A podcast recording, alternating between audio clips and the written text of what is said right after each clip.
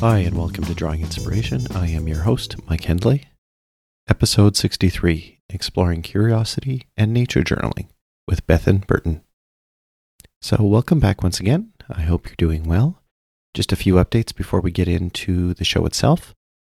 The big thing is that this is a very special episode. So, my guest this week is a podcaster with a wonderful podcast, which we'll learn about a little bit later. And I reached out to her about doing like a crossover slash collab experience, and we did that. So she joined me on my podcast to talk about her art and her journey, as well as her podcast, and I was a guest on hers. So I encourage you to, once you're done listening to this, head over and check hers out. If you're coming from listening to hers, then welcome. I do a few updates here at the beginning, and then we'll dive right into the interview. So it was it was really wonderful to be able to chat with somebody where I had so many connections uh, in both art and podcasting, and uh, through the uh, the multiple hours that we chatted between both episodes, it was uh, it was great. And so I'm hopeful you're going to enjoy not only this one but uh, the one over on her channel as well. So please let us know. And yeah, so uh, before we get into the actual interview itself, I wanted to talk about a few things. It is Inktober time, so I know many of you are following these daily prompts for Inktober. I know there are many other uh, prompt lists out there. There is Peptober and uh, Frogtober, Treetober, all of these um, drawing prompts that are available. So you can take a, a, a word a day and draw something and share it on Instagram or Twitter or wherever you choose to. And you can do that with ink or digital or watercolor. I just think these are great. I had these huge plans for Inktober that I was going to do, and uh, they've basically fallen apart. So I do art in my spare time, and I have so many things that I've committed to, and I have a day job as well that's drawing a lot of my time recently. So I've had to, I did one prompt, which was crystal, and I think I may do a few through the month, but I'm going to officially bow out of doing it every single day. It's been hard because I've done it the last three years, but I just don't have the bandwidth right now. And uh, I think sometimes we have to say no. And I had to say no. And it was hard. And it still is hard seeing all these wonderful posts from people. I feel like I'm outside of the game, but uh, I, I'm so encouraged by all the creativity that I see around me. It's wonderful. So uh, I will be doing a few prompts. I think I'm planning on doing one on Tuesday this week. If you're listening for this uh, episode coming out October 4th, I will be doing one, I think October 5th, with a couple of other artists on Instagram. And I may do uh, a few more after that. So we'll see. But uh, yeah, uh, loving Tober. I'm so glad if you're doing it that you are doing it. And uh, please uh, tag me if you can. I'd love to see what you're doing for Inktober or Peptober or Treetober, or whatever prompt list you've decided to do.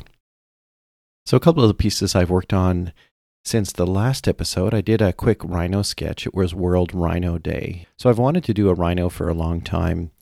So, this was an opportunity for me to sketch one up quickly. I think I'm going to come back to it and do a larger piece, spend a little bit more time with uh, the texture and the detail. I, you know, this is one of those animals that has been on my list to draw just simply because of the complexity, I think in trying to render this in either pencil or colored pencil. I'm not sure what I'll do when I finally come back to it, but we'll see. So I did do the rhino. I'm working on some ducks right now. I have a nature journal. I call it a nature journal. Maybe it's not, but it is. It is a series of pages about nature, and it's in a journal. But uh, I spend a little bit more time on each of these pages. This time I am doing a hooded merganser, so I'm doing it at different stages. I'm doing the male, the female, and uh, the nest box. These are all photos I've taken around our pond. So this is the ducks that make our pond home every spring. I'm doing it with colored pencil once again. I may do the next piece in watercolor, I'm not sure, but I've had questions about how I've rendered the green around this, uh, the female that I've completed. You can see that on my Instagram feed. I will link to all of this in the show notes so you can check it out there. But um, maybe what I'll do is I'll do a, a, couple of live draws around this piece. So I will schedule them so that you'll know when they're coming, and then you can drop in, and I'll share some of my thoughts around how I mix the colors. Uh, I don't, I don't think there's anything magical around it. I, it's one of those things that I do, and I probably need to think how I do it to explain how I do it. but uh, I'm really enjoying these colored pencils, so I'd be quite willing to share what I know and and all of that as I'm doing it on Instagram. I'm probably going to do some live draws outside of Instagram just with the changes in the algorithm. I think I may do more in YouTube in the future. But for now, that's where you can find me, and uh, I'll cover this in more detail in a future episode, I think, as well. So, the other thing that I did since the last episode is I launched my first collection of NFTs. And for those of you who don't know, NFT stands for non fungible token. I will have a future podcast episode where I kind of explore this in detail. So basically, what it is, it allows uh, creatives, whether you're a visual artist, um, a musical artist, it allows you to take those digital assets you've created, uh, a drawing in Procreate, something in Photoshop, a video you've created, a, a music uh, track or album, and you're able to post them into the blockchain and sell them. And so there's some complexity around this. It's still kind of volatile, uh, but I thought I'd kind of explore this space, and the best way to do it was to create my first collection. So a collection is simply that a series of pieces. My first collection is a series of six butterflies. It's called Digital Emergence, and it's on OpenSea, which is one of these NFT platforms. And so I have six butterflies, and there are four editions of each, so a total of 24 and um, I've put them up for sale. I have the link is in my uh, Instagram profile as well as Twitter. And if you go to my online shop at shop.mikehendley.com, you'll see NFTs as a menu item at the top, so you can get to it that way as well. So I'm just exploring this. It's not, I'm not going to recommend this for many people because it is, um, there's some complications around it as a creative. But I think for those who want to explore it, it is worth exploring. I don't think it's a space you need to be in necessarily, but um, it was kind of fun going through it. I'm a techie, so I enjoyed that element of it. So I'm going to try and cover this in a future episode. Have an artist come on, we'll talk NFTs and whether it's something you need to consider, whether you are just doing analog art or you're doing analog and a mix of digital. We will uh, cover that out and see if it's uh, if it's something worth pursuing or considering and explaining kind of the whole thing behind it as well. So I just wanted to share that I launched my first collection. We'll circle back to that in a future episode. So I think that's it for updates. Uh, let's head into the interview. I discovered my guest this week through her podcast when I recently started digging deeper into nature journaling. Her podcast, Journaling with Nature, has been a joy to listen to with inspirational guests from around the globe. Each episode in her catalog is a solid connection back to observing and documenting the natural world around us. She even decided to create an International Journaling Week to bring people together around this very special creative and educational activity for all ages. To talk about her creative journey, it is my pleasure to welcome to the Drawing Inspiration podcast, Bethan Burton. Hi, Bethan. How are you? Hi, Mike. Thanks so much for having me here. Well, thanks for coming on. It's uh, you're on the other side of the world, I think, from me in Australia. That's You're just right. outside of Brisbane, right? Is your location? Exactly. Yes. So is it is it winter there now? Like what time of year are we talking about? Yeah, we're coming into spring, so we're Okay. in that weird phase where you think it's warm again and then suddenly it's cold. We go back and forward between the between the two for a little while in, at this time of year. That's cool. I thought that would be interesting to mention when we start getting into talking about the nature journaling, understanding that I'm in fall and you're coming into spring, so some of the topics and some of what we see may be a bit different. So yes. I've been following you for a while because of your podcast. So you do a podcast, Journaling with Nature, that I just adore. I think it's wonderful. And I heard you talking through some of your guests with some of the topics in, in, in journaling and journaling with kids. And uh, I look at your Instagram feed and it just blew my mind with the work that you produce. And I decided to take a chance and say, you know, Bethan, can can we do a little bit of a collab? Um, so that's what we're going to do. You're on this podcast to talk about your journey and your podcast. And then I'm going to be on your podcast to talk about my journey and my podcast. And we're releasing these at the exact same Yes. time. So if you're hearing this there is another whole other podcast for you to listen to after this if you choose to. So Yes. I think that's fine. I'm so glad you reached out to me. I was thinking exactly the same thing. I've been following you too, and I think it's a wonderful way to get to know each other and get our listeners to know each other as well. yeah, I think there's a huge like when I listen to to your content, th- there are guests that I would love to have on, and you cover content that's a little bit different. I think that if you're listening to this podcast, Bethan's podcast is going to slot right in and uh, be important for you to listen. And you do this every week, right? I do. Yeah, Yeah. every Monday morning. awesome. Awesome. So I'm going to start, like I start with every guest, and wondering about your kind of your origin story. Where did you come from? This idea of journaling or drawing or art, was it something that, you know, we all do it as a kid, but is it something that you pursued through uh, high school and into university, or is it something you came back to? Like, how, what's your story around that? Yeah. So, yes, I remember being like really free as a kid. And then there definitely was a period where I stopped. And then around age 14, I had this experience where I just wanted to start again. I wanted to be able to draw. And I had that feeling inside me that a lot of people have that I can't do this, I'm not good at it. And there was someone in my life at that time who had experience and said to me, this isn't something you're born with. This is something that you practice and get better at, and you can easily do that.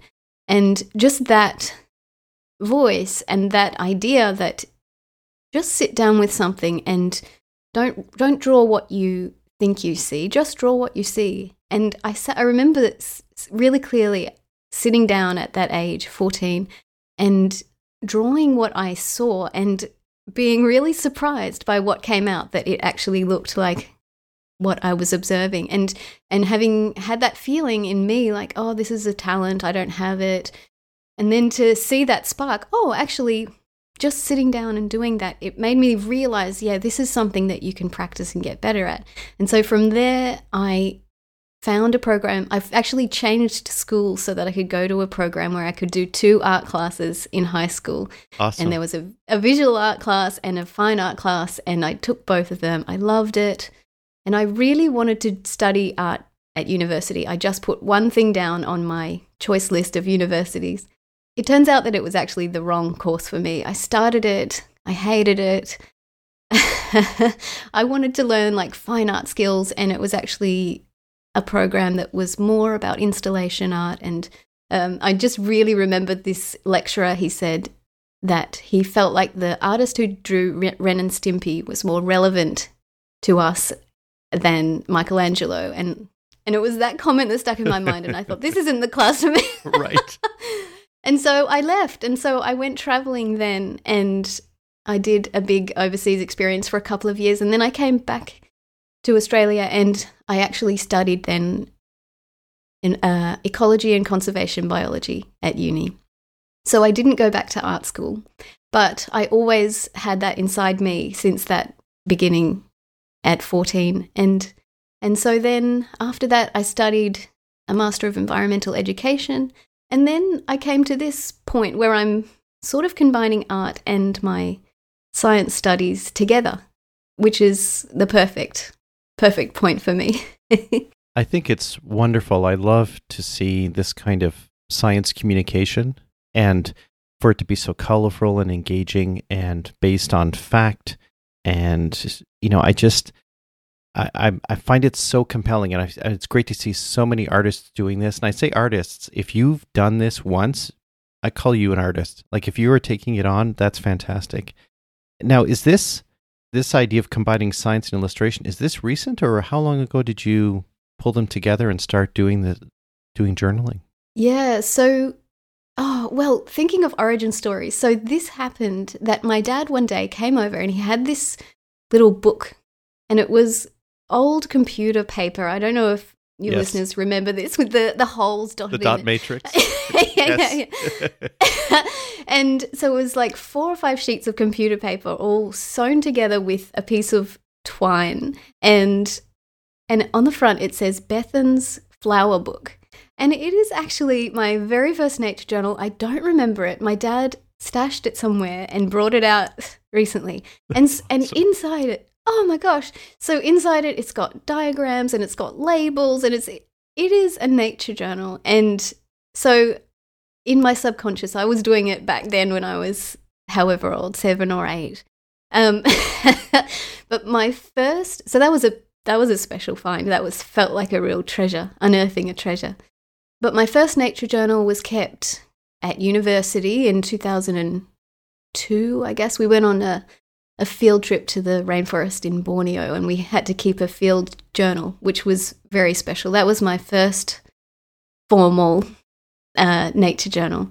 But my sort of latest iteration of it came about um, 2012 and it came to me because I was going through a period of being very, very unwell and I had chronic fatigue. I was just going through so much stuff and my body wasn't well. I couldn't do anything. I was bedbound. And but I could go out into my garden some days. On my good days, I would go out into the garden.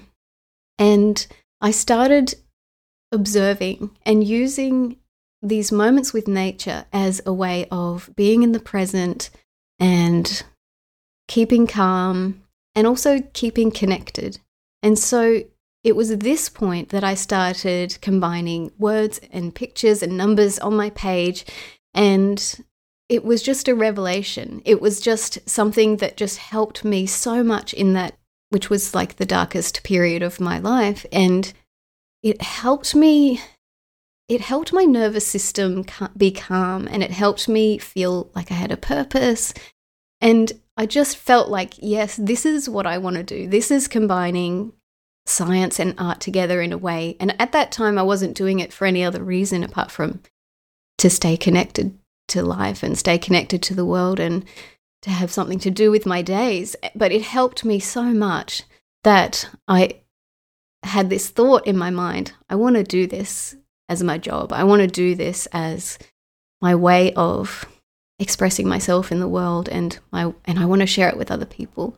And so around that time, oh, I did it for a few years just personally. And mm-hmm. then and then I had this feeling like I want to share this with people. So I started putting things on Instagram without any real thought about what it was going to be. And then I just did that more and more and I found this amazing community there, amazing community of artists and nature lovers and scientists and it just grew and grew and grew from there. And then I started getting people asking me to do workshops and and then yeah, it just grew out of that. It just grew out of this incredible need within myself to connect with nature, to be calm and to express myself. And then it now it's grown into something beautiful. That's awesome. I I love that you shared that. Um, I think that I mean, it's coming from a very special place. I can appreciate everything that you're saying about this connection with nature and the, and the calming effect. Um, you know, I we live in the country. I, I'm not far from downtown Ottawa, which is the capital of Canada, and I find that I mentioned this in a previous podcast. If I get outside of the car and I put my feet on the ground, I can feel the hum of the city Mm-hmm. Like it's bothersome almost. It's it's like you're standing on something that's moving. And then I come out here and I put my feet down and it feels like the earth is is happy. It's sleeping and you have an opportunity then to lift your head up and look around if you're not looking at your phone.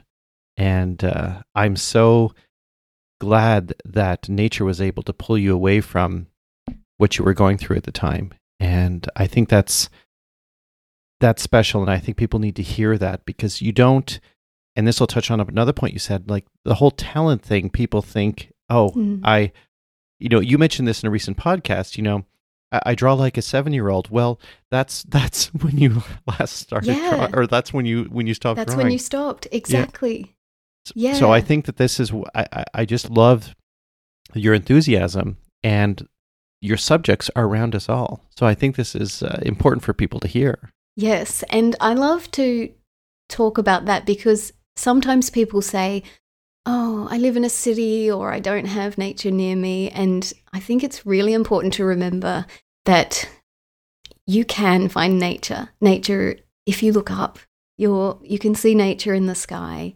And you can even see nature in your own body. We are part of nature. Our bodies are part of nature. and you can take a walk down the street and you can see nature pushing its way through the city in so many ways in the cracks in the sidewalk and you know you can go to a city park and there's amazing amounts of nature there so once we start to get in this way of looking around for nature uh, we realize that we can access it wherever we are That's wonderful. In Brisbane, in your area, is there a time of year that you enjoy more than others when you're journaling? That's so interesting, and it's interesting that you brought up the seasons because I think a lot about seasons because I interact a lot with folks in North America and other places where the seasons are very distinct. And here in Australia, in Brisbane in particular, we're in, in the subtropics, and so the seasons aren't very obvious. It starts to get a bit colder in the winter, and there are definite times of year when things are blooming or not blooming, but everything is evergreen. So our trees don't lose their leaves, um, and you have to be in tune. You really have to start noticing the little changes because it's not like all the leaves become bare in one season as it does Right. in North America. Yeah, and so I love tuning into what's happening now and it's it's subtle. It's a subtle difference, but it's uh, it's something I think a lot about because yeah, we have inherited this idea of four seasons from from the colonists who colonized Australia, but it's not really relevant to here. And so I feel like part of my job in in this life is tuning into my place and the seasons here and what that really means. Four seasons is something I have in my mind, but it's not very it's not very relevant to the subtropics. So I love to to tune in and think about the seasons. And one season that I absolutely love uh, journaling is in the in June and July. A lot of the wattles start blooming, and wattles, the genus is acacia, and it's got these amazing yellow blossoms that just that it just reminds me of childhood and just the scent wafting around in the air and yeah there's there's so much to see but it's the the changes are more subtle than they are in other places So you're judging it based on, you know, what flowers are coming up, maybe the the animals that are, you know, having their families at certain times of the year. It's I, I think that's interesting. I would you know, personally I think I would miss the obvious seasons even if I went further south in North America. I think I would probably be more flexible going to Australia.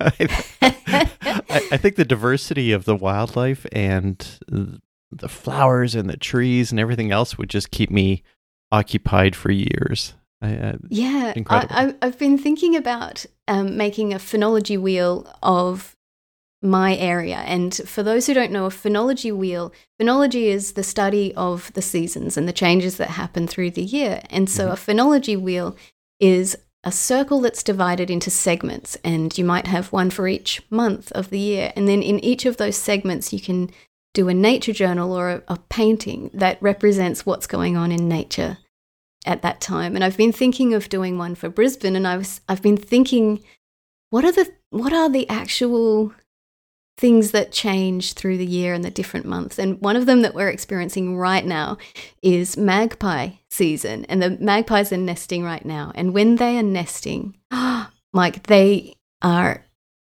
monstrous. So, Really? yeah, what- they. what do they do?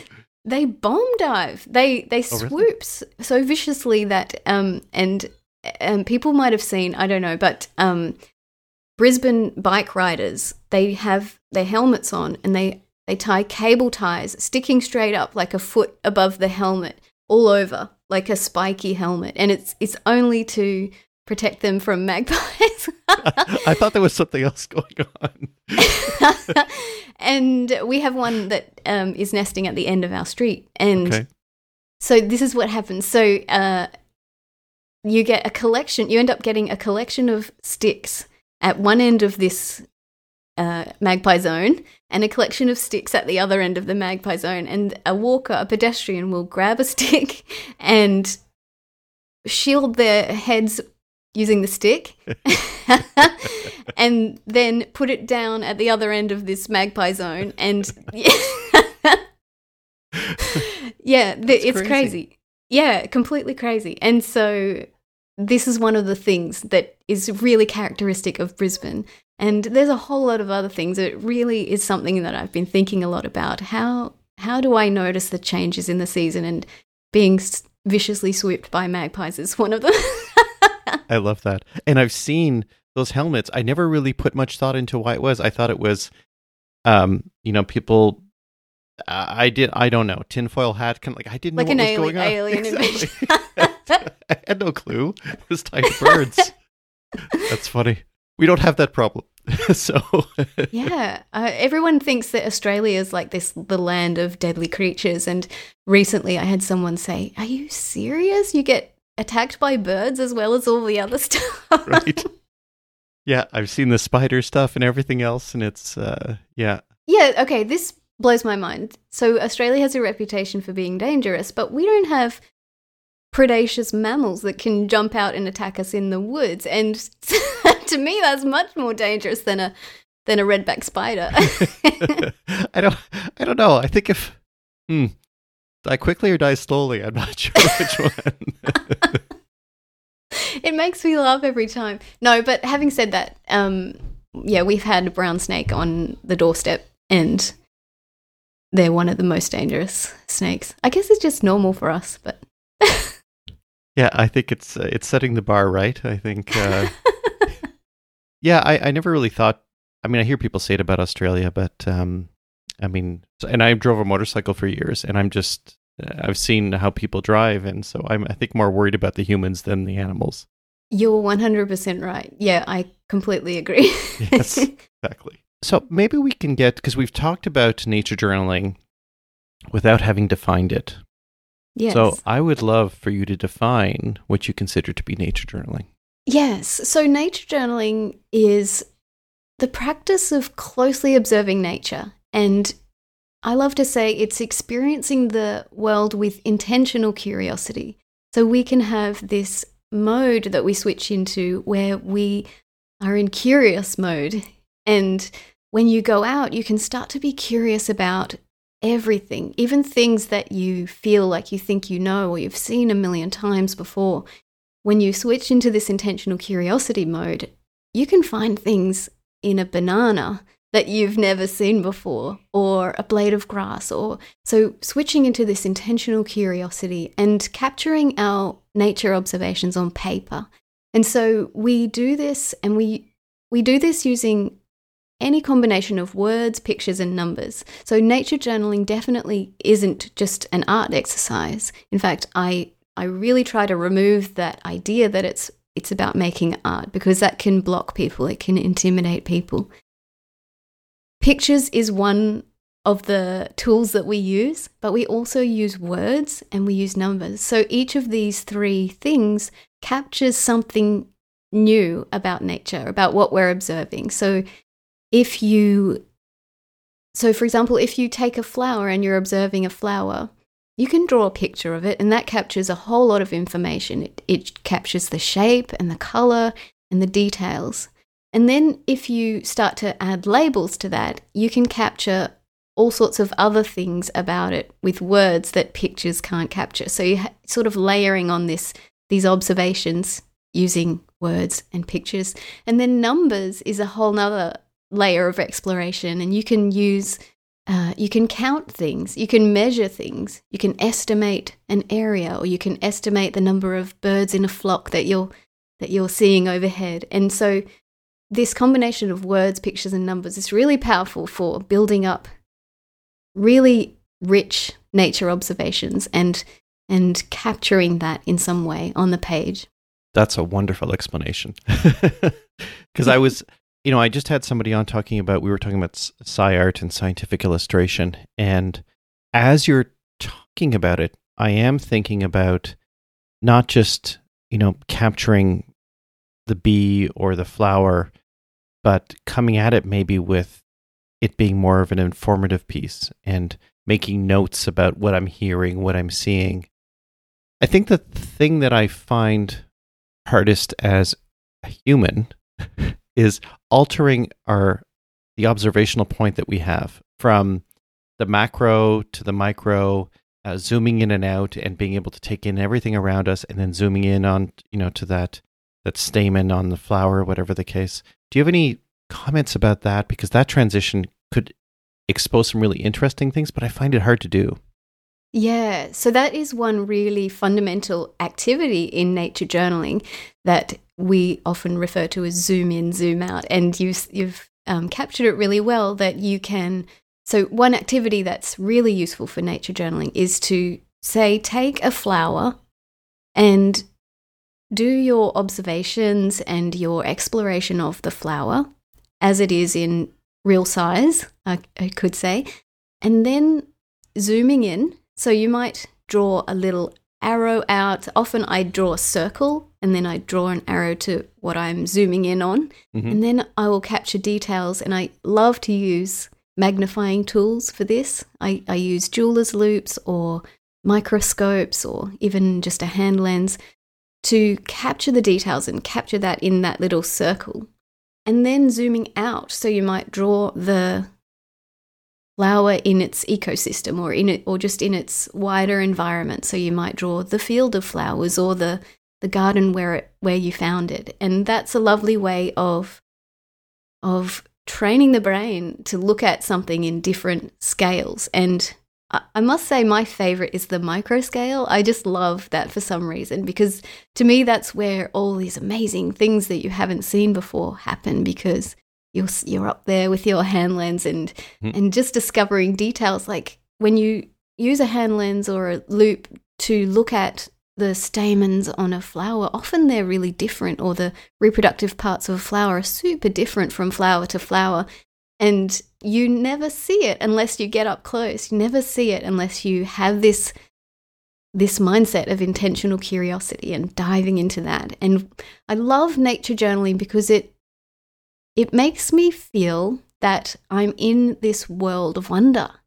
Because we, uh, as humans, can just walk through life and be thinking about the bills or, you know, what I said yesterday, I shouldn't have said that, or, you know, all these mm-hmm. things that we go that we go through in our minds but instead we can fall into this place of realizing like everything around me is this wonderland of amazement. And when you tune into that, it just makes life so joyful because you realize I'm in this, I'm in this wonderland every single day and I have the ability to to drop into that and to take it in. And when you start taking it in, it, it's it's a never-ending place of exploration. I love that. And I th- I do think it's something you practice. You practice dropping into that place because just like mindfulness is a practice, you can practice being curious, you can practice living from that point of wonder, and it's it, it's a really positive, wonderful place to live. I'm gonna have to get outside again soon. You're winding me up here about uh, getting out, looking at my uh, the flowers before they disappear in the fall. Yeah. Are you interested in the experience being a lived experience or do you is it okay to use photographs to pull some of this together is it a combination of both like do you go out in the field and take a photo and draw as, draw as much as you can in person so how does that how do you work photos with the real life stuff yeah that's a great question and for me as someone who teaches nature journaling i really don't like to have a definition that is too boxed I much prefer to say that if you're connecting with nature, you're learning something and you're having a positive experience that's deepening your understanding connection with nature, you do that however you want to do it. And so some people have mobility issues and they can't get out and about. They can't crouch down on the ground and dig around in the dirt.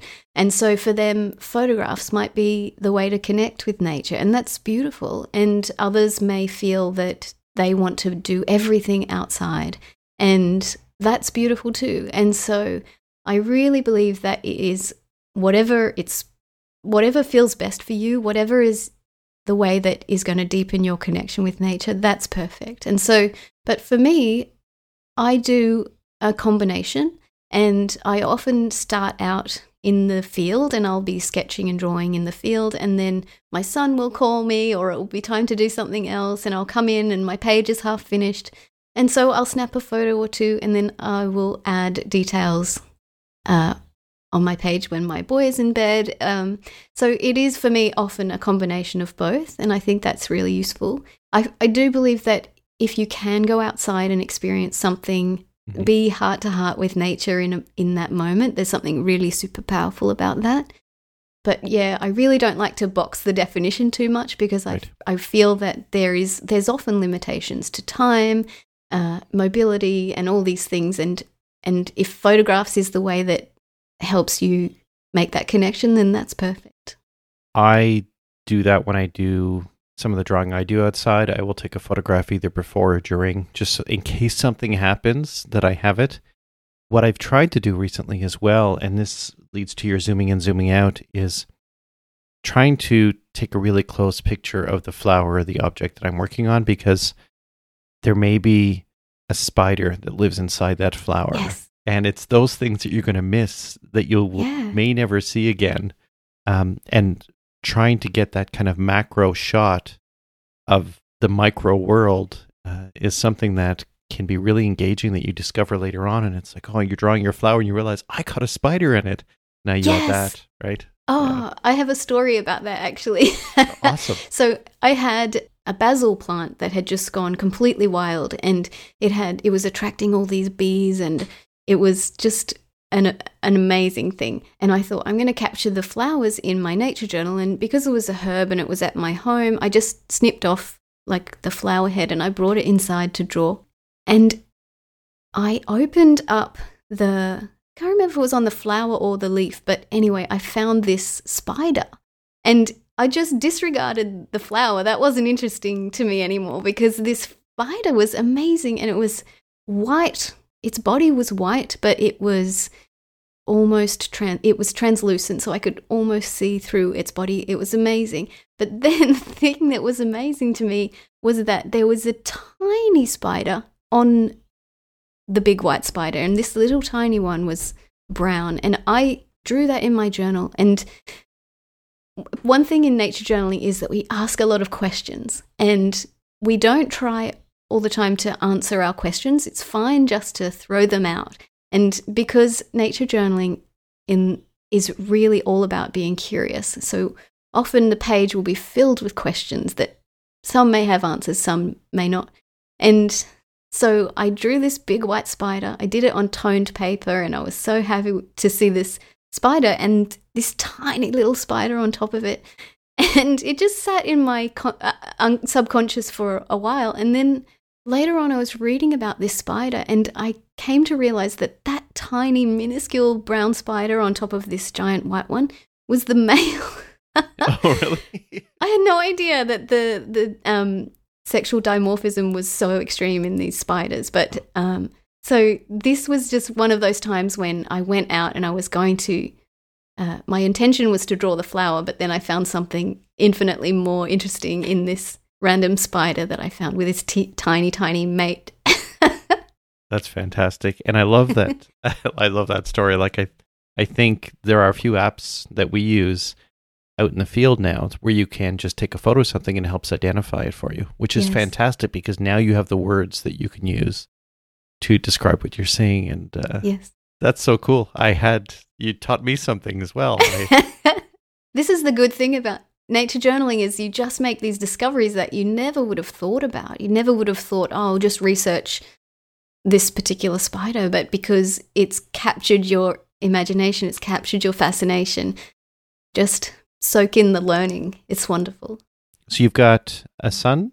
Mhm. Um, yeah, he's four years old. he's four, and you do this with him in the field. Yes, yes, I do. Yesterday, just yesterday, he said, let's go nature journaling. And so we go outside and sit together.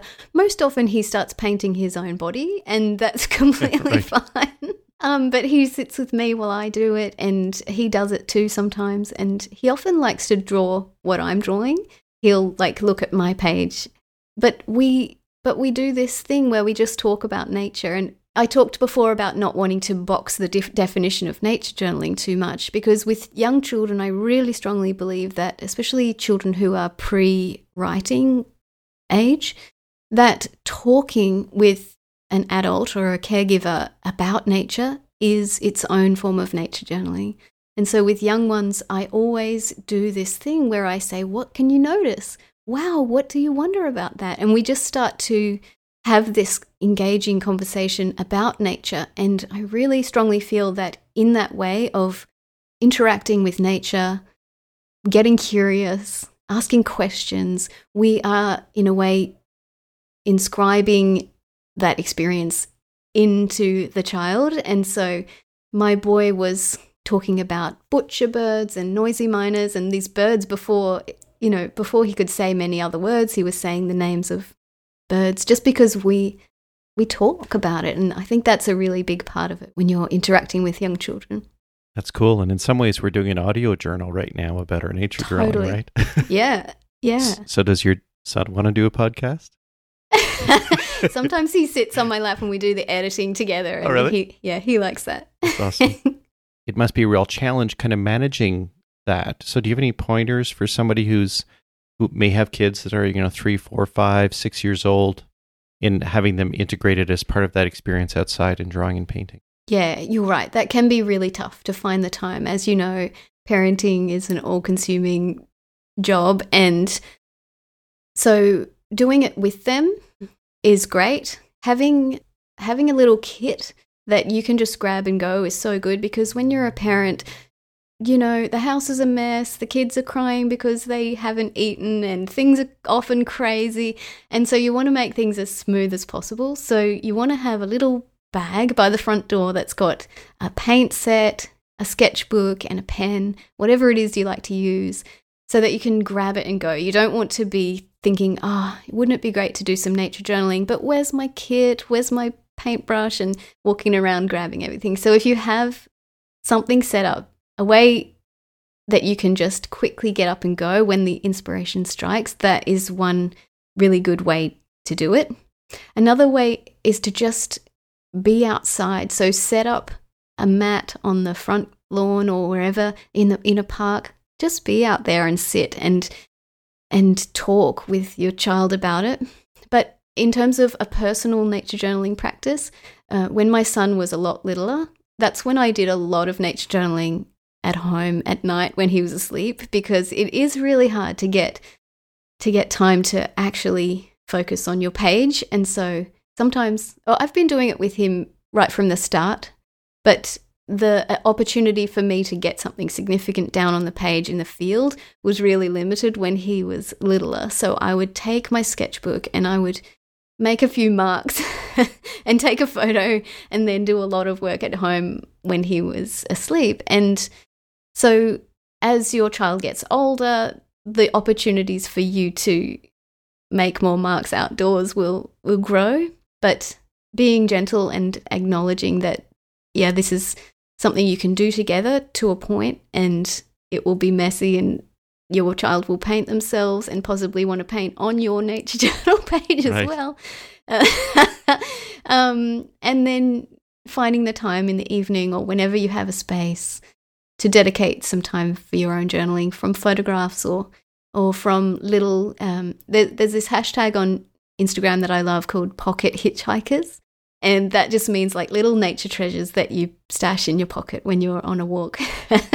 so I do a lot I do a lot of pocket hitchhike sketches so I'll find a fascinating feather or a fascinating stone and stash that in my pocket and then in the evening when he's asleep I make a journal page exploring that. That's awesome. I have a bunch of those. I have acorns. I have yes. a I have a tooth from a moose here. What? That, that I'm going to uh, to draw at some point. Um, I found it on a beach, but the thing about nature journaling with an international community is that I get excited about the treasures in other places and people get excited about nature in Australia and it reminds us that our own nearby nature that we've come to think of as very normal is actually wildly fascinating. So, when you mentioned acorns, it used to be like one of my life's goals to see an acorn because we don't have oak trees here in Australia in general. And so, acorns were always some, some amazing little treasure that I wanted to see. And I, I saw them in New Zealand and I've seen them in France now. But um, for most people in uh, North America or in other places in Europe, that's just an everyday thing, you know? Right. And often I see people nature journaling hummingbirds, and hummingbirds to me are so out of this world, fascinating and exciting. And for other people, they're, they're just very common and they see them at their feeder every day. And so that's cool to say to other people, whoa, look what you've got to see. That's so exciting. And it reminds them, oh, yeah, that is amazing. And they will look at my pages and I'm drawing, you know, very large parrots and cockatoos and, you know, the, the visitors that are in my garden uh, rainbow lorikeets and these parrots that are wildly interesting to other people. And it reminds me, oh, yeah, yeah, it's, it's amazing to see that. And I need to remember that. So that's one cool thing about this international exchange. That's a good point. I mean, it, it, there's nothing better to highlight the diversity of, of the animals in this world, the plants, and the people through something sim- as simple as, as nature journaling. That's mm-hmm. wonderful. Now, before I want to ask you about tools, so we're going to dive into tools, but I wanted to ask you a question about so your son is four now, mm-hmm. right? You know, at, at some point soon enough, my daughter just turned 19 on Sunday. Um, mm-hmm. At some, some point soon enough, he's going to be 14. What do you think you're going to miss most about journaling with him now? What do you think is, what is it about this experience do you think if people are thinking about it themselves what are you going to miss most about the day you know tomorrow when you go nature journaling with him in 10 years? Yeah that is a really interesting question and part of it i think is that he is still in that phase where everything is exciting and i think by the time he's 14 he will probably have the world around him you know he'll have other focuses he'll probably want to play video games or whatever it is and mm-hmm he will have brought in that adult tendency of thinking things are mundane when they are not. And young children have this amazement because the world is new to them, because they're discovering new things. It's so natural for children to be amazed. And he helps me to remember to be amazed as well. And I, I I've told this story before, but I was sitting on the lawn with him and he we were nature journaling and he just had this amazing, like, he had this intake of breath and he said, Mom, I didn't realize grass was so beautiful. And I thought, he's got it. like, yes, grass is beautiful. And we we forget that. And I worry I I think that by the time he's 14 he'll probably have forgotten that grass is beautiful. And but maybe, maybe if we keep doing it together, he will have practiced that and and be able to tap into that place where he's remembering that. That's a really good point. and maybe maybe he could write it down at this point, right? So that yeah. he can look back and not only see the pictures, yeah. but once again, with the, the, advantage of nature journaling, see the text there as well to say, how, how yeah. would you describe grass? That's, that's beautiful. One thing that I advise to do and that I do with my son when you're nature journaling together, if they're uh, of the age where they can't yet write things down, you can ask them, "Can I draw? Can I write that down on your page?" I always ask because that is their piece, and I I would never want to impose anything on his creative expression. But if he's happy for me to do it, I'll write down what he says about what he's seeing, and that's a useful thing to capture a memory or a thought that he had. And I remember we we often do this thing together where we look at colors and we will try and match the colors that we see on the page. And I remember he did he had a pink a particular pink th- uh, color that he put down on the page and I said, "Would you like me to write about that?" And he said, "It reminds me of the yucky strawberry crackers I ate."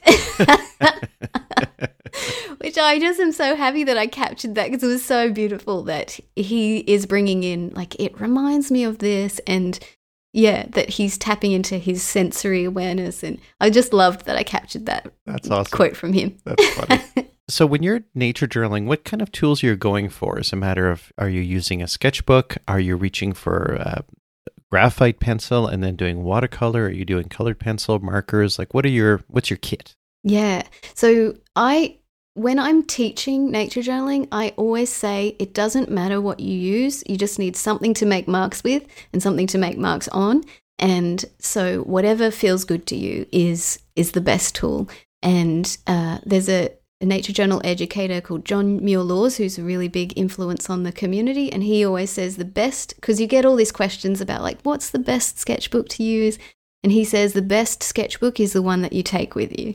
So it, it is about finding the tools that work for you, that make you feel good. And for me, I sort of settled on for field sketching uh, a fine liner. And I used to use a fine liner that was really fine, like 0.05. And I found myself getting really fussy with a really thin pen. So now I get a fatter pen, not very big, but fatter than that. So I think I usually use 0.3 uh, fine liner. And so that's waterproof. And I will do my initial sketches with that. And then I go over with watercolor. So I have a field kit, uh, field sketching uh, watercolor set. And those two, those are the two things that I usually take. And you can, like, you can add more stuff, but I generally just do that. And I generally, because nature journaling, as artists, we often have the tendency to want to make a perfect picture. And this can be really problematic because it takes you out of the moment and engaging with the with the subject or whatever you're looking at because you start to be in the head, you start to want to make a perfect picture and then you get anxious about it and it changes into something else. It changes into an art exercise. And I really feel that nature journaling shouldn't be an art exercise unless that's what lights you up, unless that's what you're going for.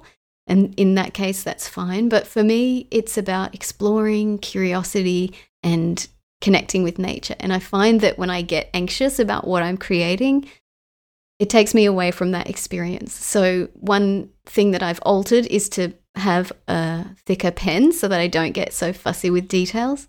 And the second one is that I never draw in the field with a pencil because I don't want to be able to rub it out. And so I use just go in with ink with the fine liner so that my my mistakes in in air quotes are there but that's completely fine it helps me not be fussy about making a perfect picture so a watercolor set and a a fine liner uh, so some people a lot of people use water brushes because they're portable and it's if uh, your listeners haven't heard of water brushes they're like a paintbrush with water inside the barrel so that you fill it up and you don't have to have an extra water container. And you just squeeze it, and a little drop of water comes out, so you can activate your paints that way. And it's very portable. But I find I don't really like them. I don't like the way they feel. I don't like the way they distribute water. And so I have a little com- uh, collapsible water container mm-hmm. that I use, and I'll just fill it from my water bottle or from the beach uh, from the ocean if I'm at the beach or from a from the riverside if I'm by a water source and I just have a travel paintbrush and and away I go. That's fun. Do you have more than one sketchbook or are you working from the same one all the time or Oh, Mike, I, I have a bit of a sketchbook problem. this was part of the intervention, so just just, just let it out. I think I'm not alone in this addiction to buying sketchbooks. Um, but I have one of every kind. and each of them has about 20 pages in the front filled and the rest is blank because I've moved on to the next one. But it, no. I definitely have. Do you have the same problem? Tell me. Yeah, I don't know if you can see behind me here, but you can't because my mic's in the way. But I think I have. I'll just move it for a sec. Oh yes, there you go. You have the same addiction. That's my that, that's that's not the collection. I've got about 30 over there. So You understand me. I do. I like I it.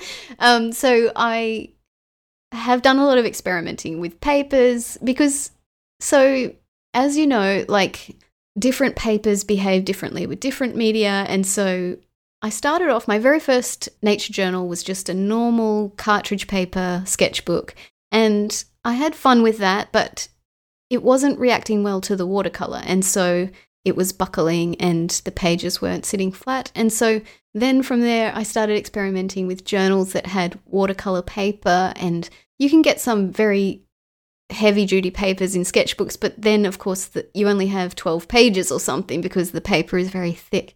And so then I would try something in between, or mixed media paper, or toned paper, and so or this big or this big, you know, you all Yeah. the different sizes and formats. And so I have a lot of unfinished sketchbooks, and I would like to get more um, methodical about it because then if I'm looking back on seasonal changes or something, it's it's useful to have things in one place. But I don't generally practice what I preach. I just got them, and often I'm just grabbing any old thing that's closest to me when I when I'm heading out the door. So I'd like to be more methodical and stick to one sketchbook, but I don't. Well, it's I would agree. Like I've run into that problem with a sketchbook, and, and I don't like anyone who's done watercolor. And if you buy the wrong paper and you hit it with water and it buckles, yeah, yeah, don't stop painting or drawing. It's just you've got the wrong tool. And people say you could draw on anything, and it, it's true to some degree. But you put watercolor on a on a on a hot press paper, so it runs all over the place, and it's really thin and it buckles. It's it doesn't feel good. Um, Yes. So don't give up on it. I I would agree. Like I've I've got all kinds of books. I think I've settled on what I like to use now. But I do have a, a, a sketchbook that I use for graphite.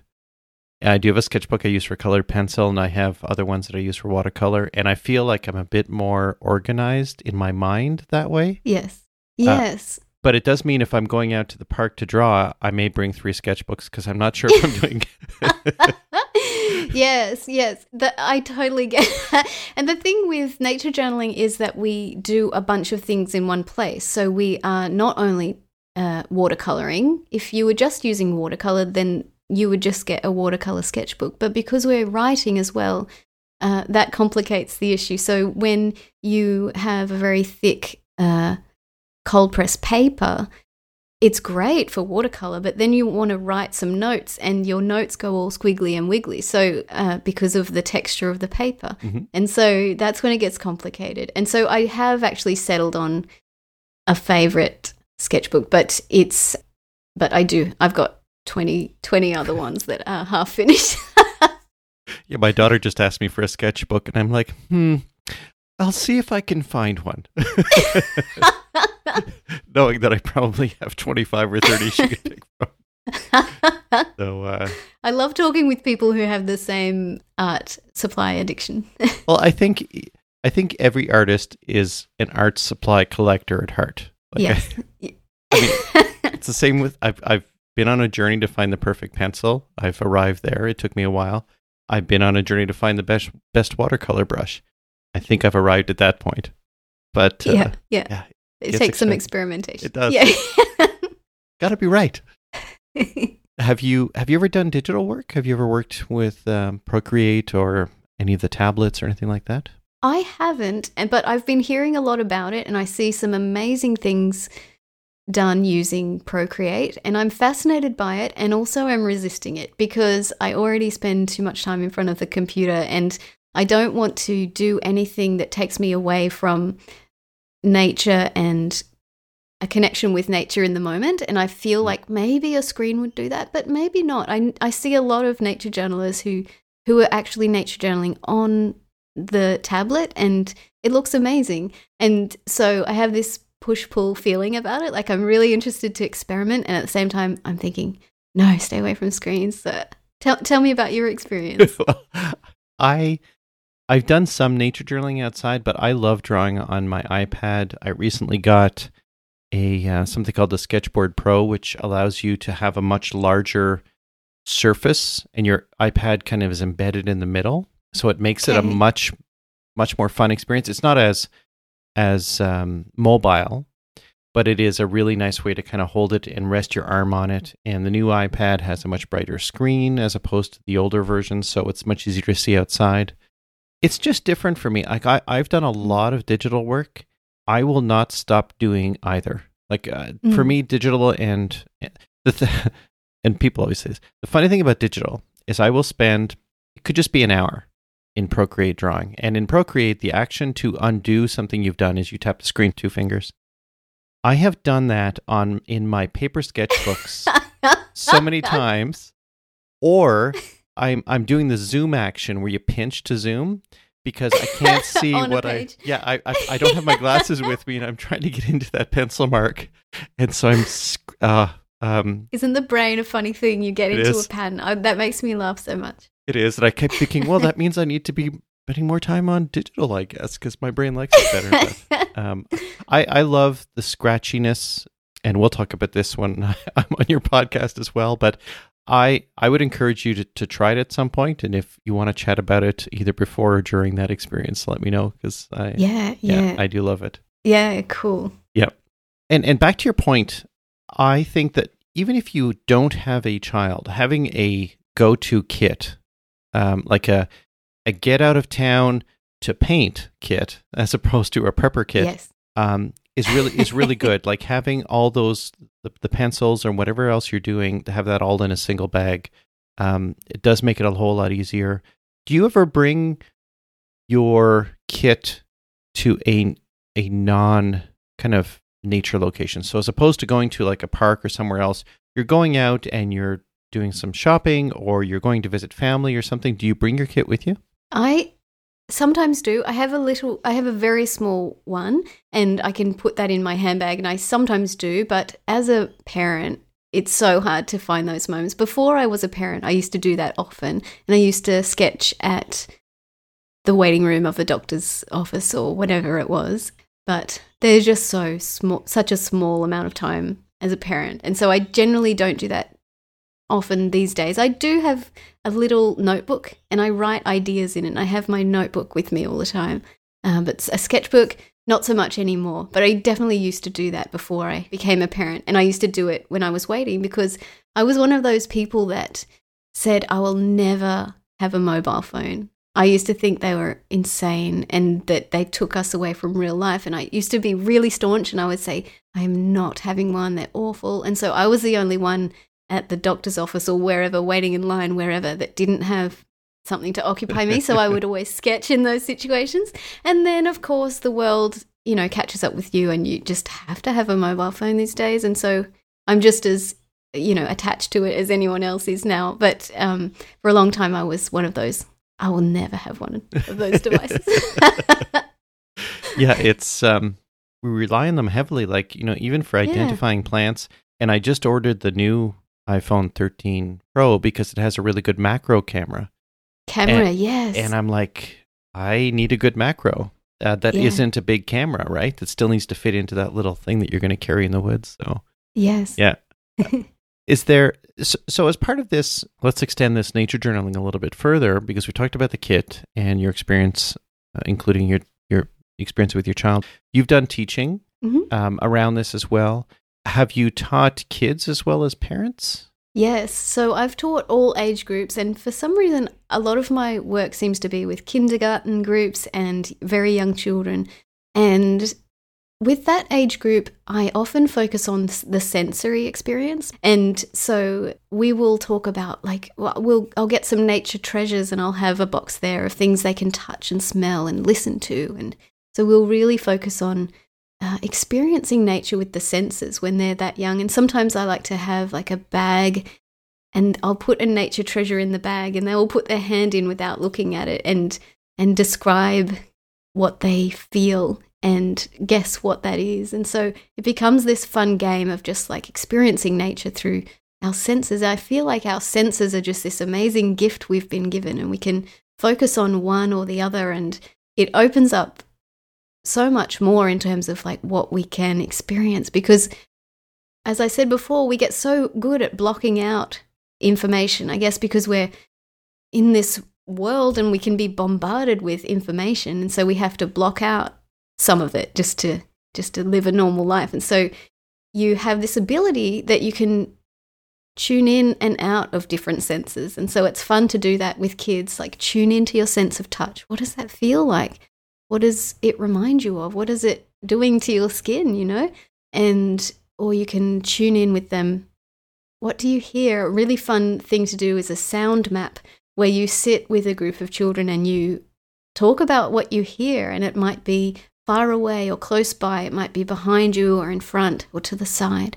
And you can have them call out what they're hearing and and we can put that down on the page with words or pictures and yeah so with the young ones it's very much a sensory experience uh, but i've done all age groups and all age groups are different and so as you get older and the children are able to write it becomes another thing and so I mentioned John Muir Laws before. John Muir Laws has these amazing prompts that he has popularized in the nature journal circles. And the prompts are three things that we can respond to. So we say, uh, I notice. So that's all about observations. I notice what's around me. And you can notice things with all your senses.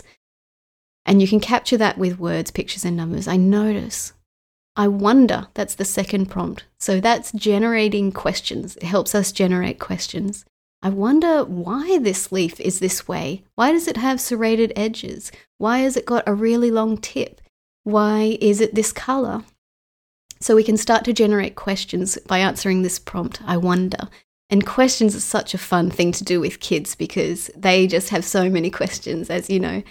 And then the third prompt is, it reminds me of. And I find kids are really wonderful at responding to this prompt it reminds me of. And it might, might remind them of the strawberry yucky crackers they ate, but it might remind them of grandma's garden, or it might remind them of the, a feeling they had, or uh, it might remind them of their favorite pillowcase, or uh, they. So that there's something about that age group when the children are just starting to write and and also before they've started to feel fear and self-criticism about about making art mm-hmm. they have this this amazing wonderment that they can just capture in these intricate nature journal pages it's a really really fun thing to do with them and yeah just opens them up to thinking in a new way what has teaching the younger kids taught you in going through that experience what is something that strikes you as something that you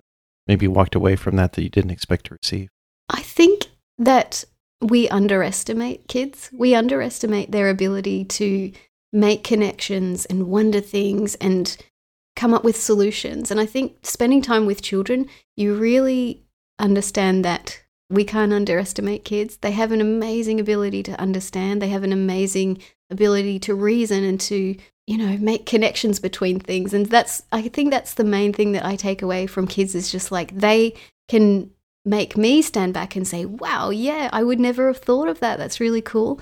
That we can't, we just need to give kids the ability to, you know, the opportunity to express themselves. And they, they just blow your mind with the things that they come up with. That's cool. I, uh, as a parent, I can appreciate the, the, uh, the ability for children to, to rise above their age and shock you with yeah. the knowledge and the connections they can make. Absolutely. Yeah. So you've you've taken this nature journaling pretty seriously, right? Like you've started a week of yes journaling. Do you want to talk about that experience and, and what you did with yeah. that? Yeah. So I just had this idea one day. I remember the moment I had the idea. I was sitting at the kitchen table and I just thought, wouldn't it be cool to have an, an international celebration for nature journaling?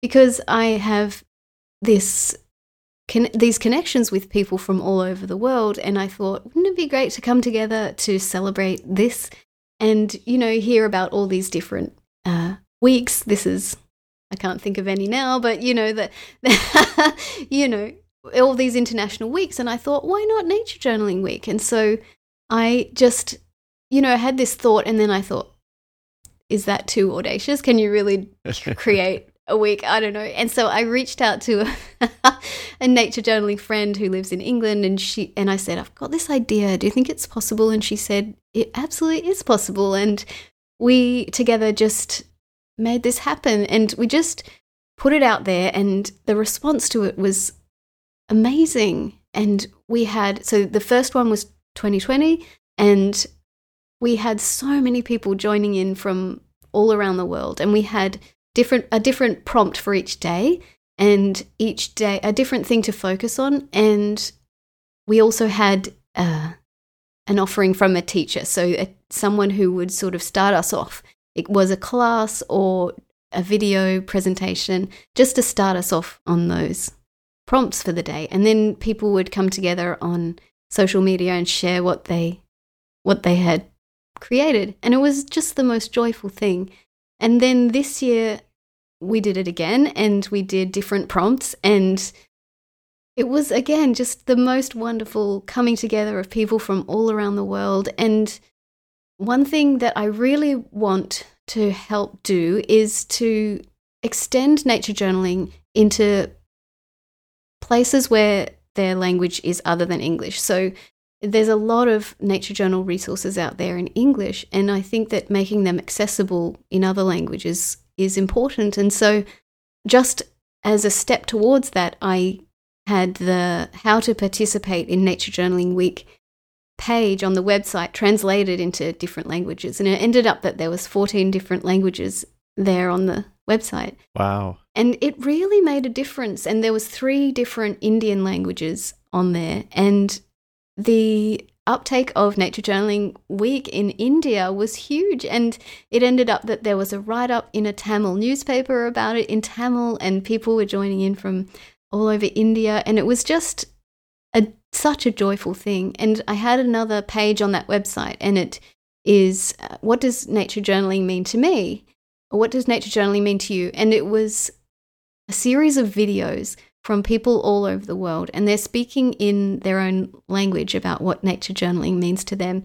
And for me, this page on the website is just so special because we have people speaking in Zulu, we have people speaking in Spanish, we have people in, speaking in Japanese, and I just feel like eh, when you're able to express yourself in your own language, it means so much more. You can say, you can speak from your heart. And so I had all these videos captioned in English so that others can, English speakers can hear what what's being said. But I really felt strongly that that I wanted people to be able to have the opportunity to express themselves in their own language. And so it has just been the most amazing thing. And yeah, it's made connections to different teachers and different uh, nature journalers across the world. And I just think that there's something really special about connecting across the world because of uh, th- partly this thing that I told you before about having a reminder that my nearby nature is fascinating to someone in Canada or in India or in Indonesia. And their nature is fascinating to me. So to be able to share something important and also to be reminded that our nearby nature is fascinating is something cool that's come out of that. I hope you're going to have one in 2022. Yes, we are. Awesome. It's going to be a yearly thing. Yeah. That's awesome. I went and looked at it because uh, I heard you talk about it before, and I went and looked at it. I was so impressed with the content and the layout and the material. I was expecting something smaller, but you are really a tour de force when it comes to nature journaling. Um, and so I just thank you for everyone who's listening, who's exploring this, because I think that's a, a fantastic idea, a fantastic opportunity. And you say, as you said, community is so important, especially around art and expression in this way, and just learning how other people are doing it, what they're doing, viewing what you know, what are people drawing in India, or what are they drawing in New Zealand or Australia or whatever the case. It's it's cool. I think it's wonderful yeah. that you did that. Thank you so much.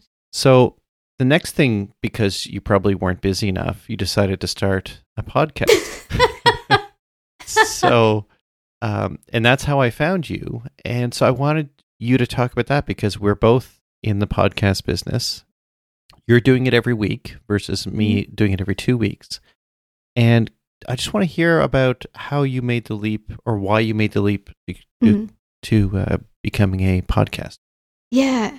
And this story is connected with Nature Journaling Week. So the first uh, the first year, 2020, 2020, I started off building the website with a blog, and the blog was I invited nature journalists from all around the world to contribute to a blog and to just e- express something, some part of nature journaling that they wanted to share with others. And so some were tutorials on how to or this or that. Some were just an expression of what nature journaling means to them or how they got into it or and these stories were so fascinating to me that I was so excited to see people from all around the world sharing these stories, but I wanted to know more than they could contain in a blog. And each of these stories has a story behind it. And so it felt like just the tip of the iceberg that someone presented a blog that was all about nature journaling, fire ecology, and after a fire. And I thought, I want to know more. I want to know more and more and more. This felt like just a little teaser, but I wanted to know the story behind the story. And so I wondered, how can I find that out? How can I make a platform that uh, will be able to, in long form, understand more about each of these amazing stories? And so I thought a podcast. And then and it's interesting because you might think that a podcast about something so visual mm-hmm. wouldn't work. But as you know, you can easily make a podcast about art or something visual. And so I started it uh, after Nature Journaling Week, International Nature Journaling Week last year. And I have just loved it. It's been amazing. And so I chased up some of the stories from the folks who contributed to the blog I chase them up to learn more. And now I just interview people that I'm fascinated with and that I think my listeners will be interested in hearing. And it's just been the most amazing joy and connecting with people from all around the world. And I did one with a nature journaler in Indonesia, and we had a translator, and I put out one podcast in English and another in Indonesian through the translator. And so it's just opened up this amazing opportunity to connect again with people across the world and learn about all the different ways people are, are doing this. That's incredible. And you've done 57. How, you know, I know some of the answers to this, but it's not an easy feat to create a podcast, to lay it out, to publish it. And then as soon as you publish it, Think about the next one.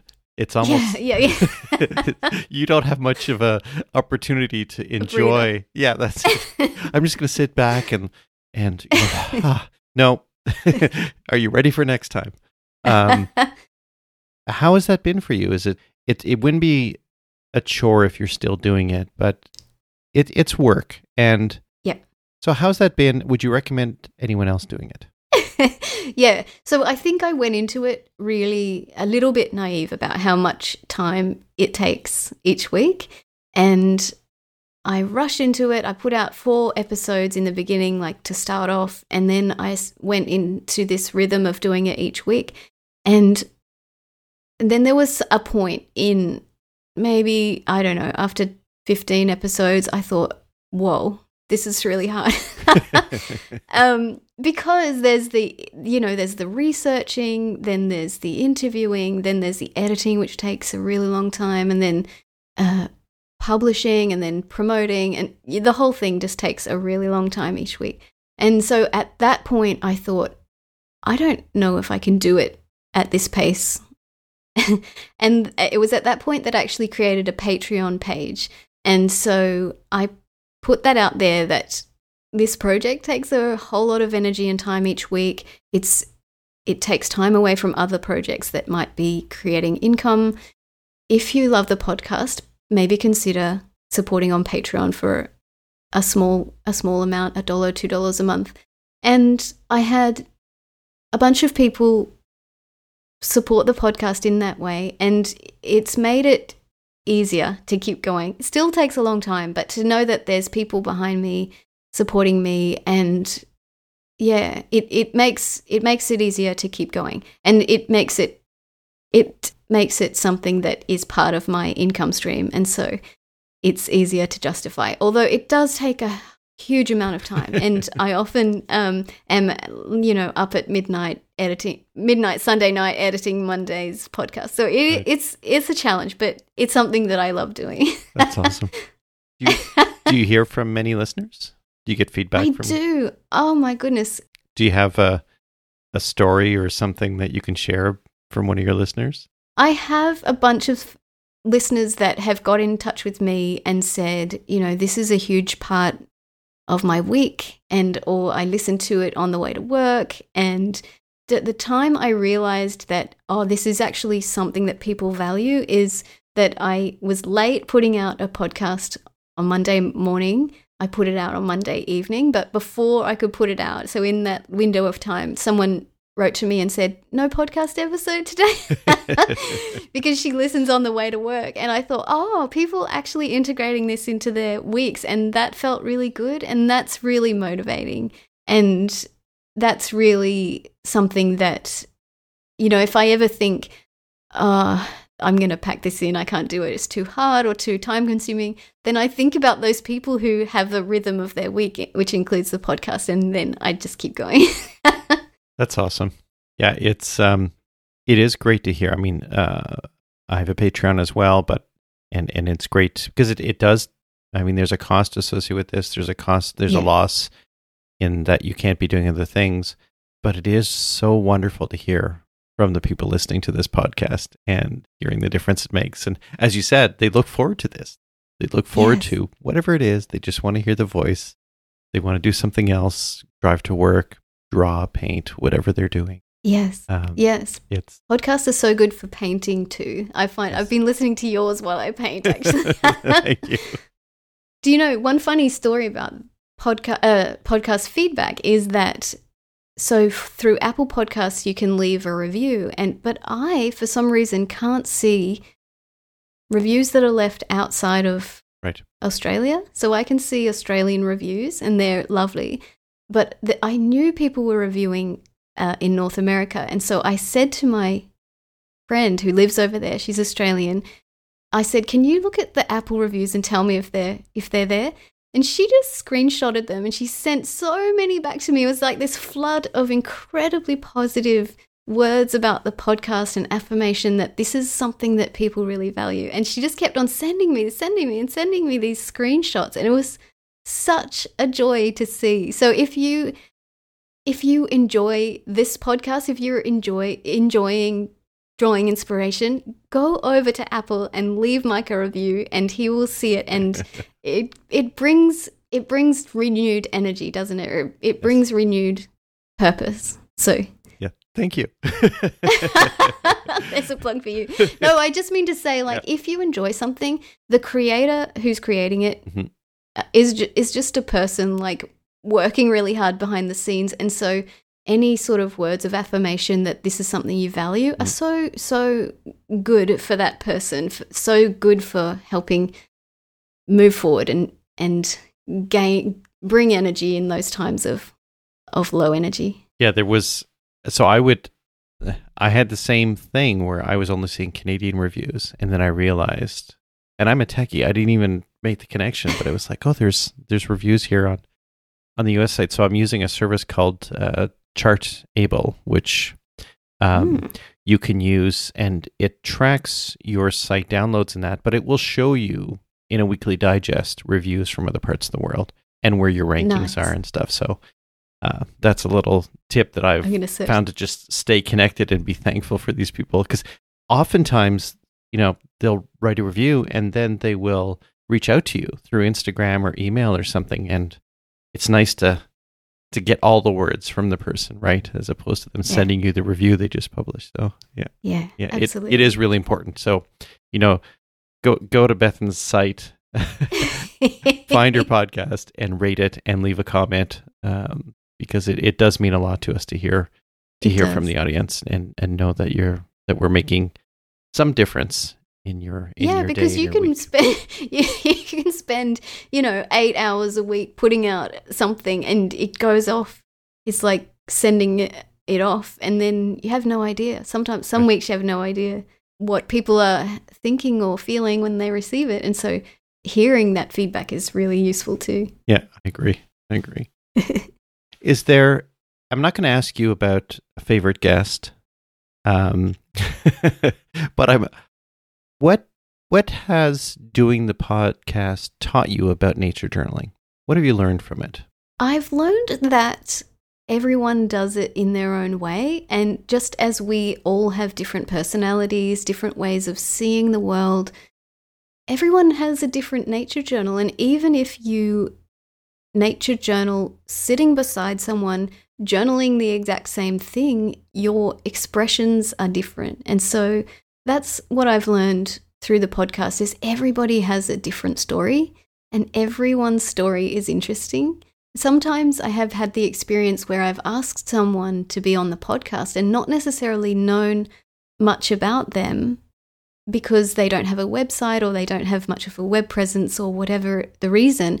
And it doesn't matter because everyone's story is so deeply interesting. When you start listening to someone, when you start asking questions and listening, everyone has a beautiful, amazing, interesting story. So that's what I've learned. Everyone's story is there if you just take the time to sit and listen.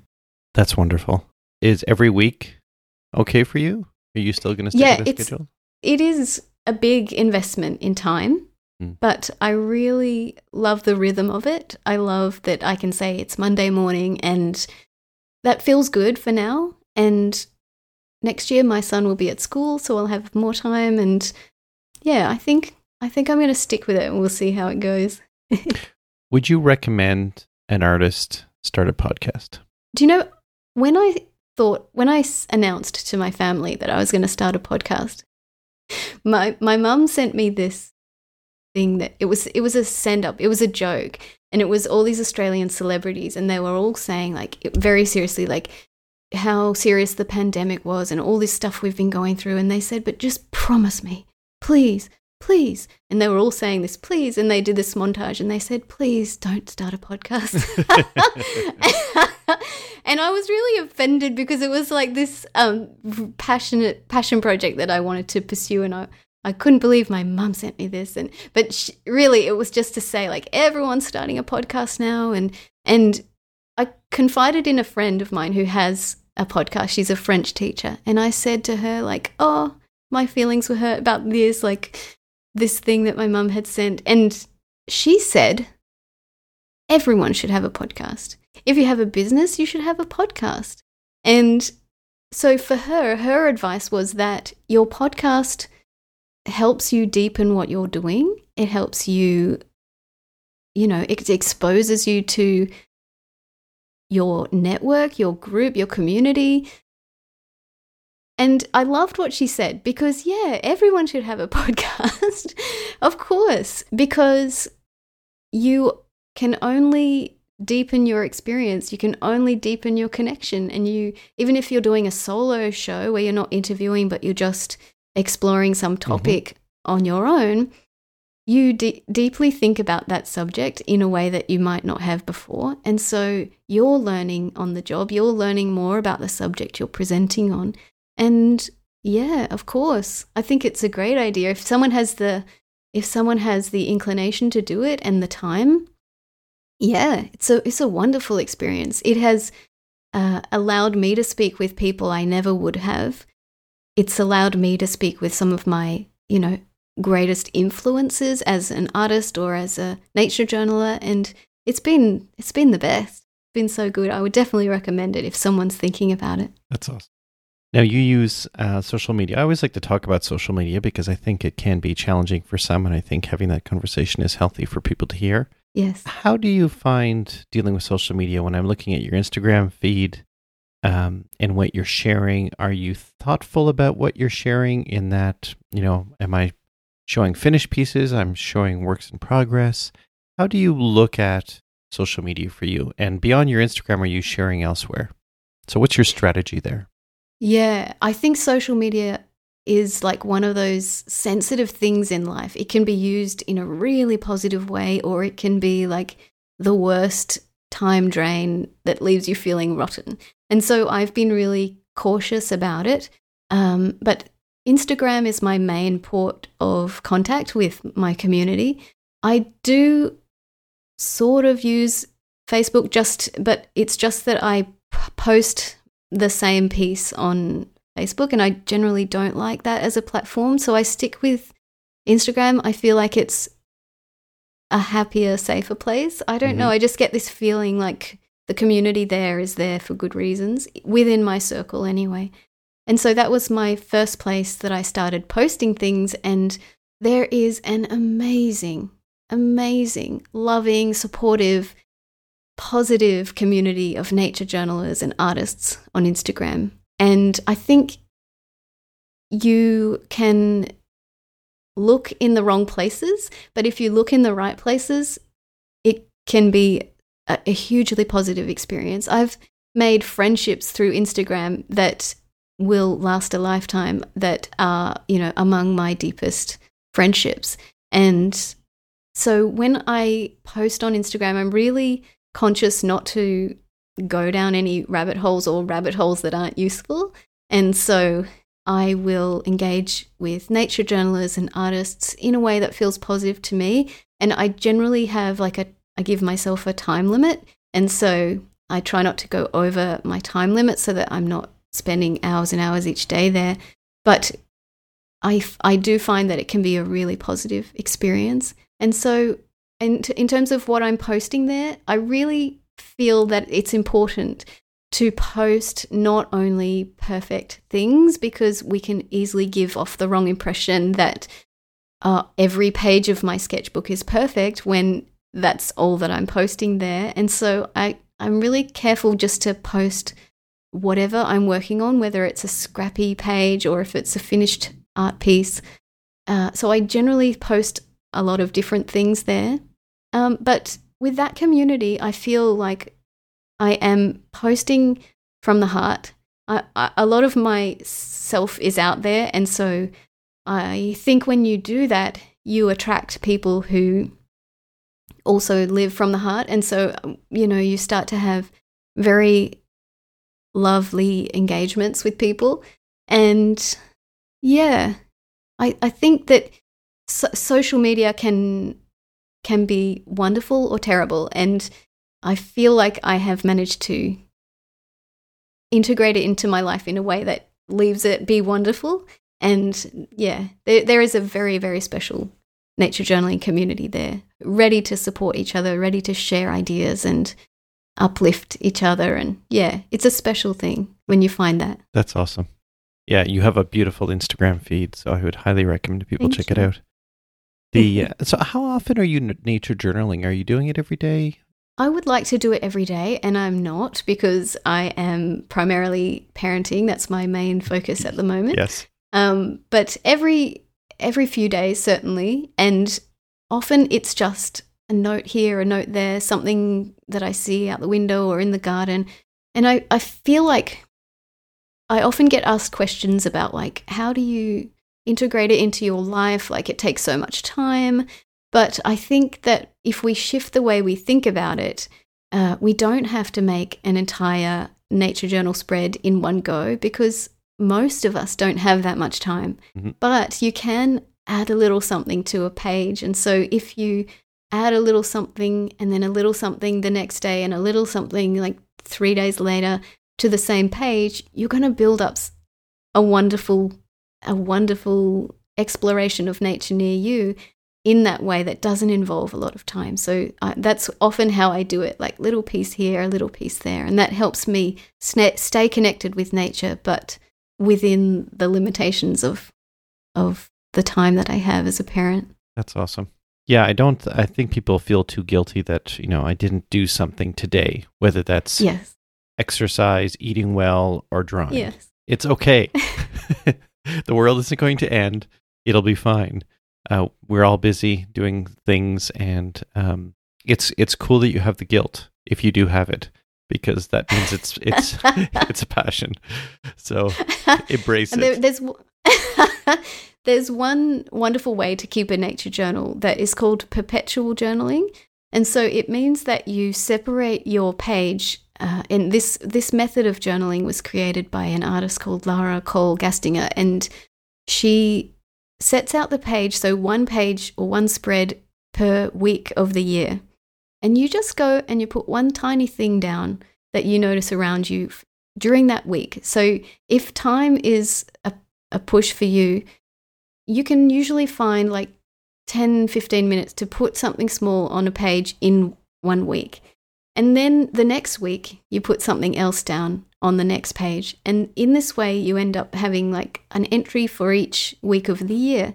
And then the next year, you go back to the beginning of the journal and you start on the first week and put a little something on the same page that you did before. So in the first week of January, you'll already have had a little entry and then you'll put another one on the same page. Oh, wow. And so Lara's yeah, Lara's journal, she kept the same one for like 16 years, I think. And it became this rich exploration of what she saw around her at home during that week of the year. And you can revisit, oh, this is the time that that was flowering, and it's flowering a little later this year. And it, it is just a wonderful way to keep journaling if time is is an issue because you just make a little entry and it changes your mindset because you're thinking, I'm going to have this book for years. And so there's no pressure to fill it up because I'll fill it up over 10 years. Mm-hmm. But you don't have to think, oh, I need to fill a whole page today.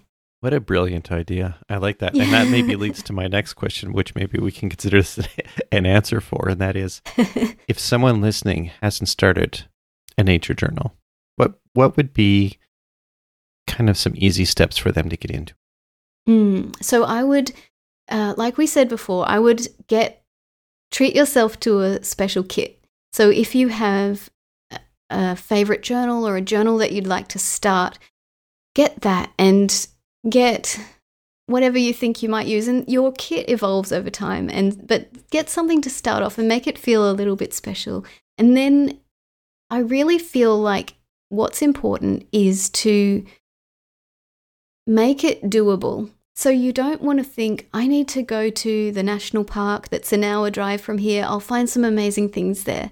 You have to make it doable for you on a daily or a weekly basis. So driving to the national park isn't going to happen more than, you know, once every few months or whatever.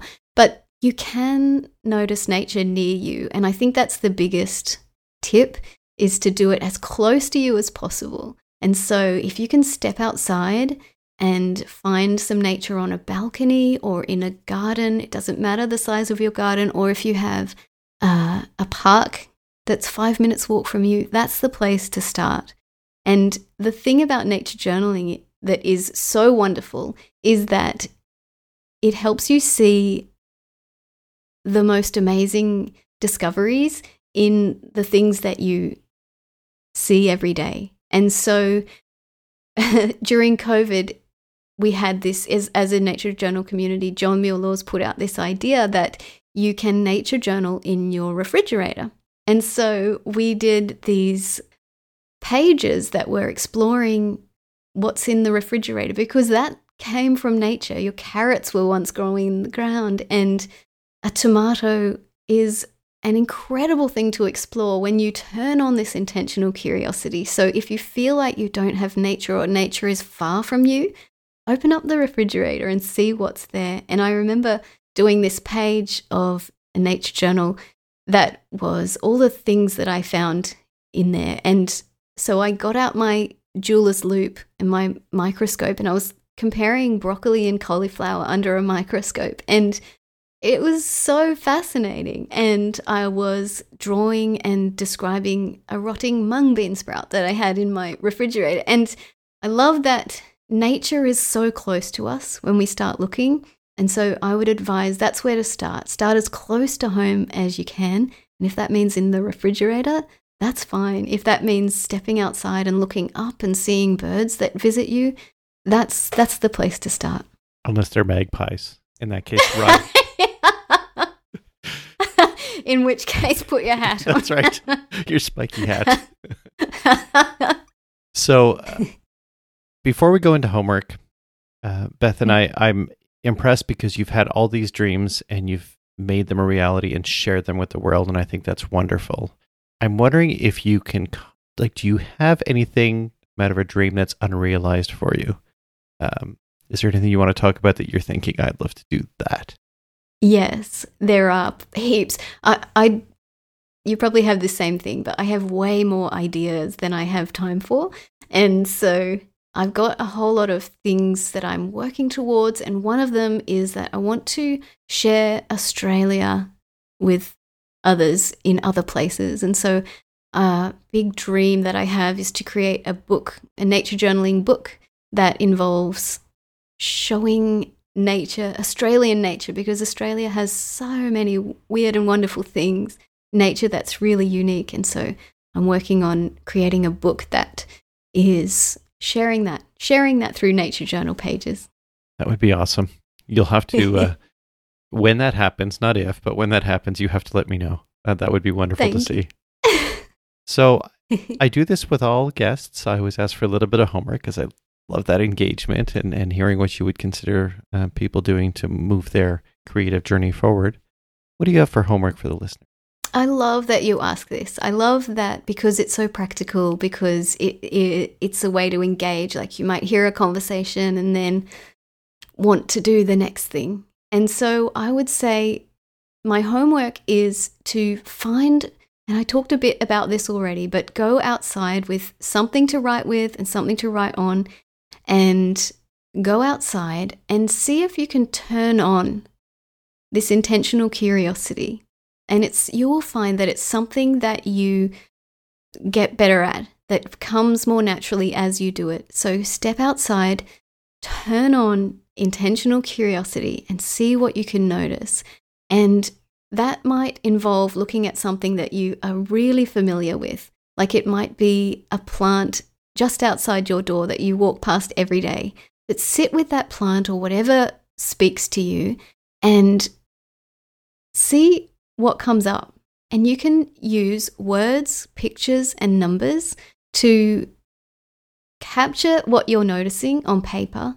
And I also invite you to use the prompts I notice, I wonder, and it reminds me of. These are really wonderful prompts to start engaging with whatever it is. So if it's a very familiar plant that you have outside, sit with it and see if you've got observations that come up. And the observations are a really natural thing that uh, that come easily because we use our senses every day, because we can see things, because we can, and then we can tune into other senses. So start observing. What can you see?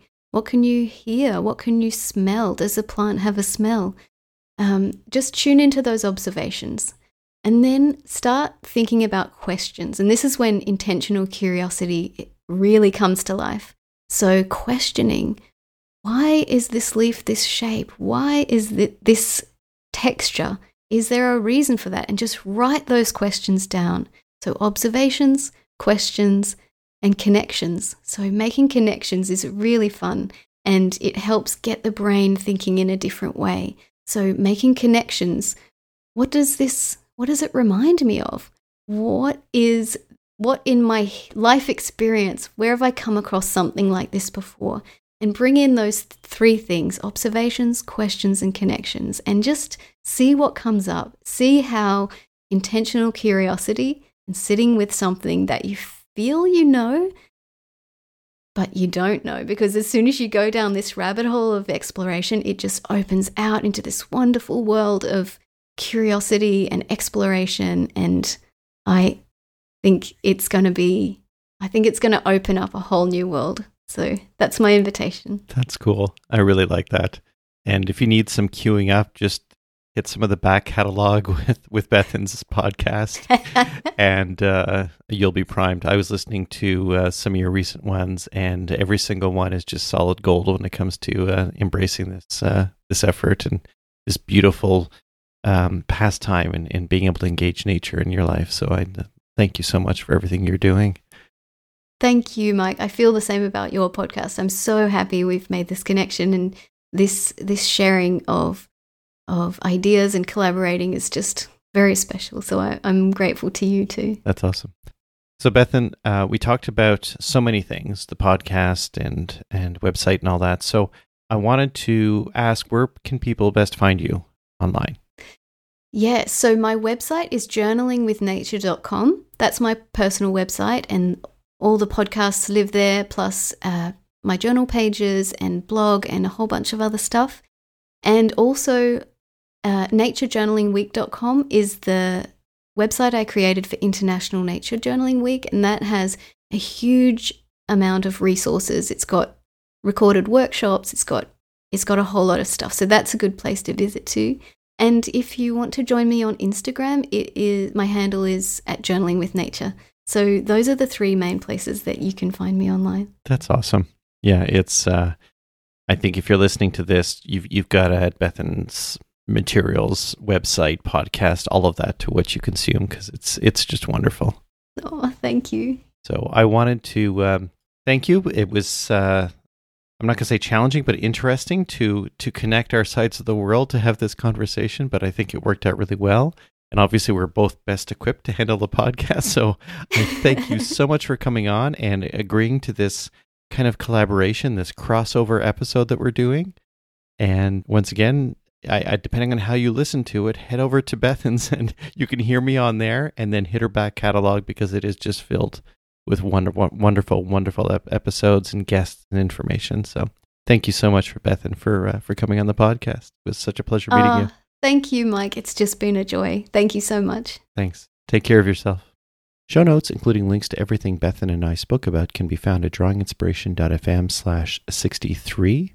I'll also include a direct link to the episode on her podcast where Bethan and I spoke. If you enjoyed the show, please subscribe, share, and review wherever you listen to podcasts. This will surface the podcast for others to enjoy. Thank you so much for joining me this week. Be kind to yourself and each other, and keep drawing. Theme music for this podcast is Acid Jazz, provided by Kevin MacLeod.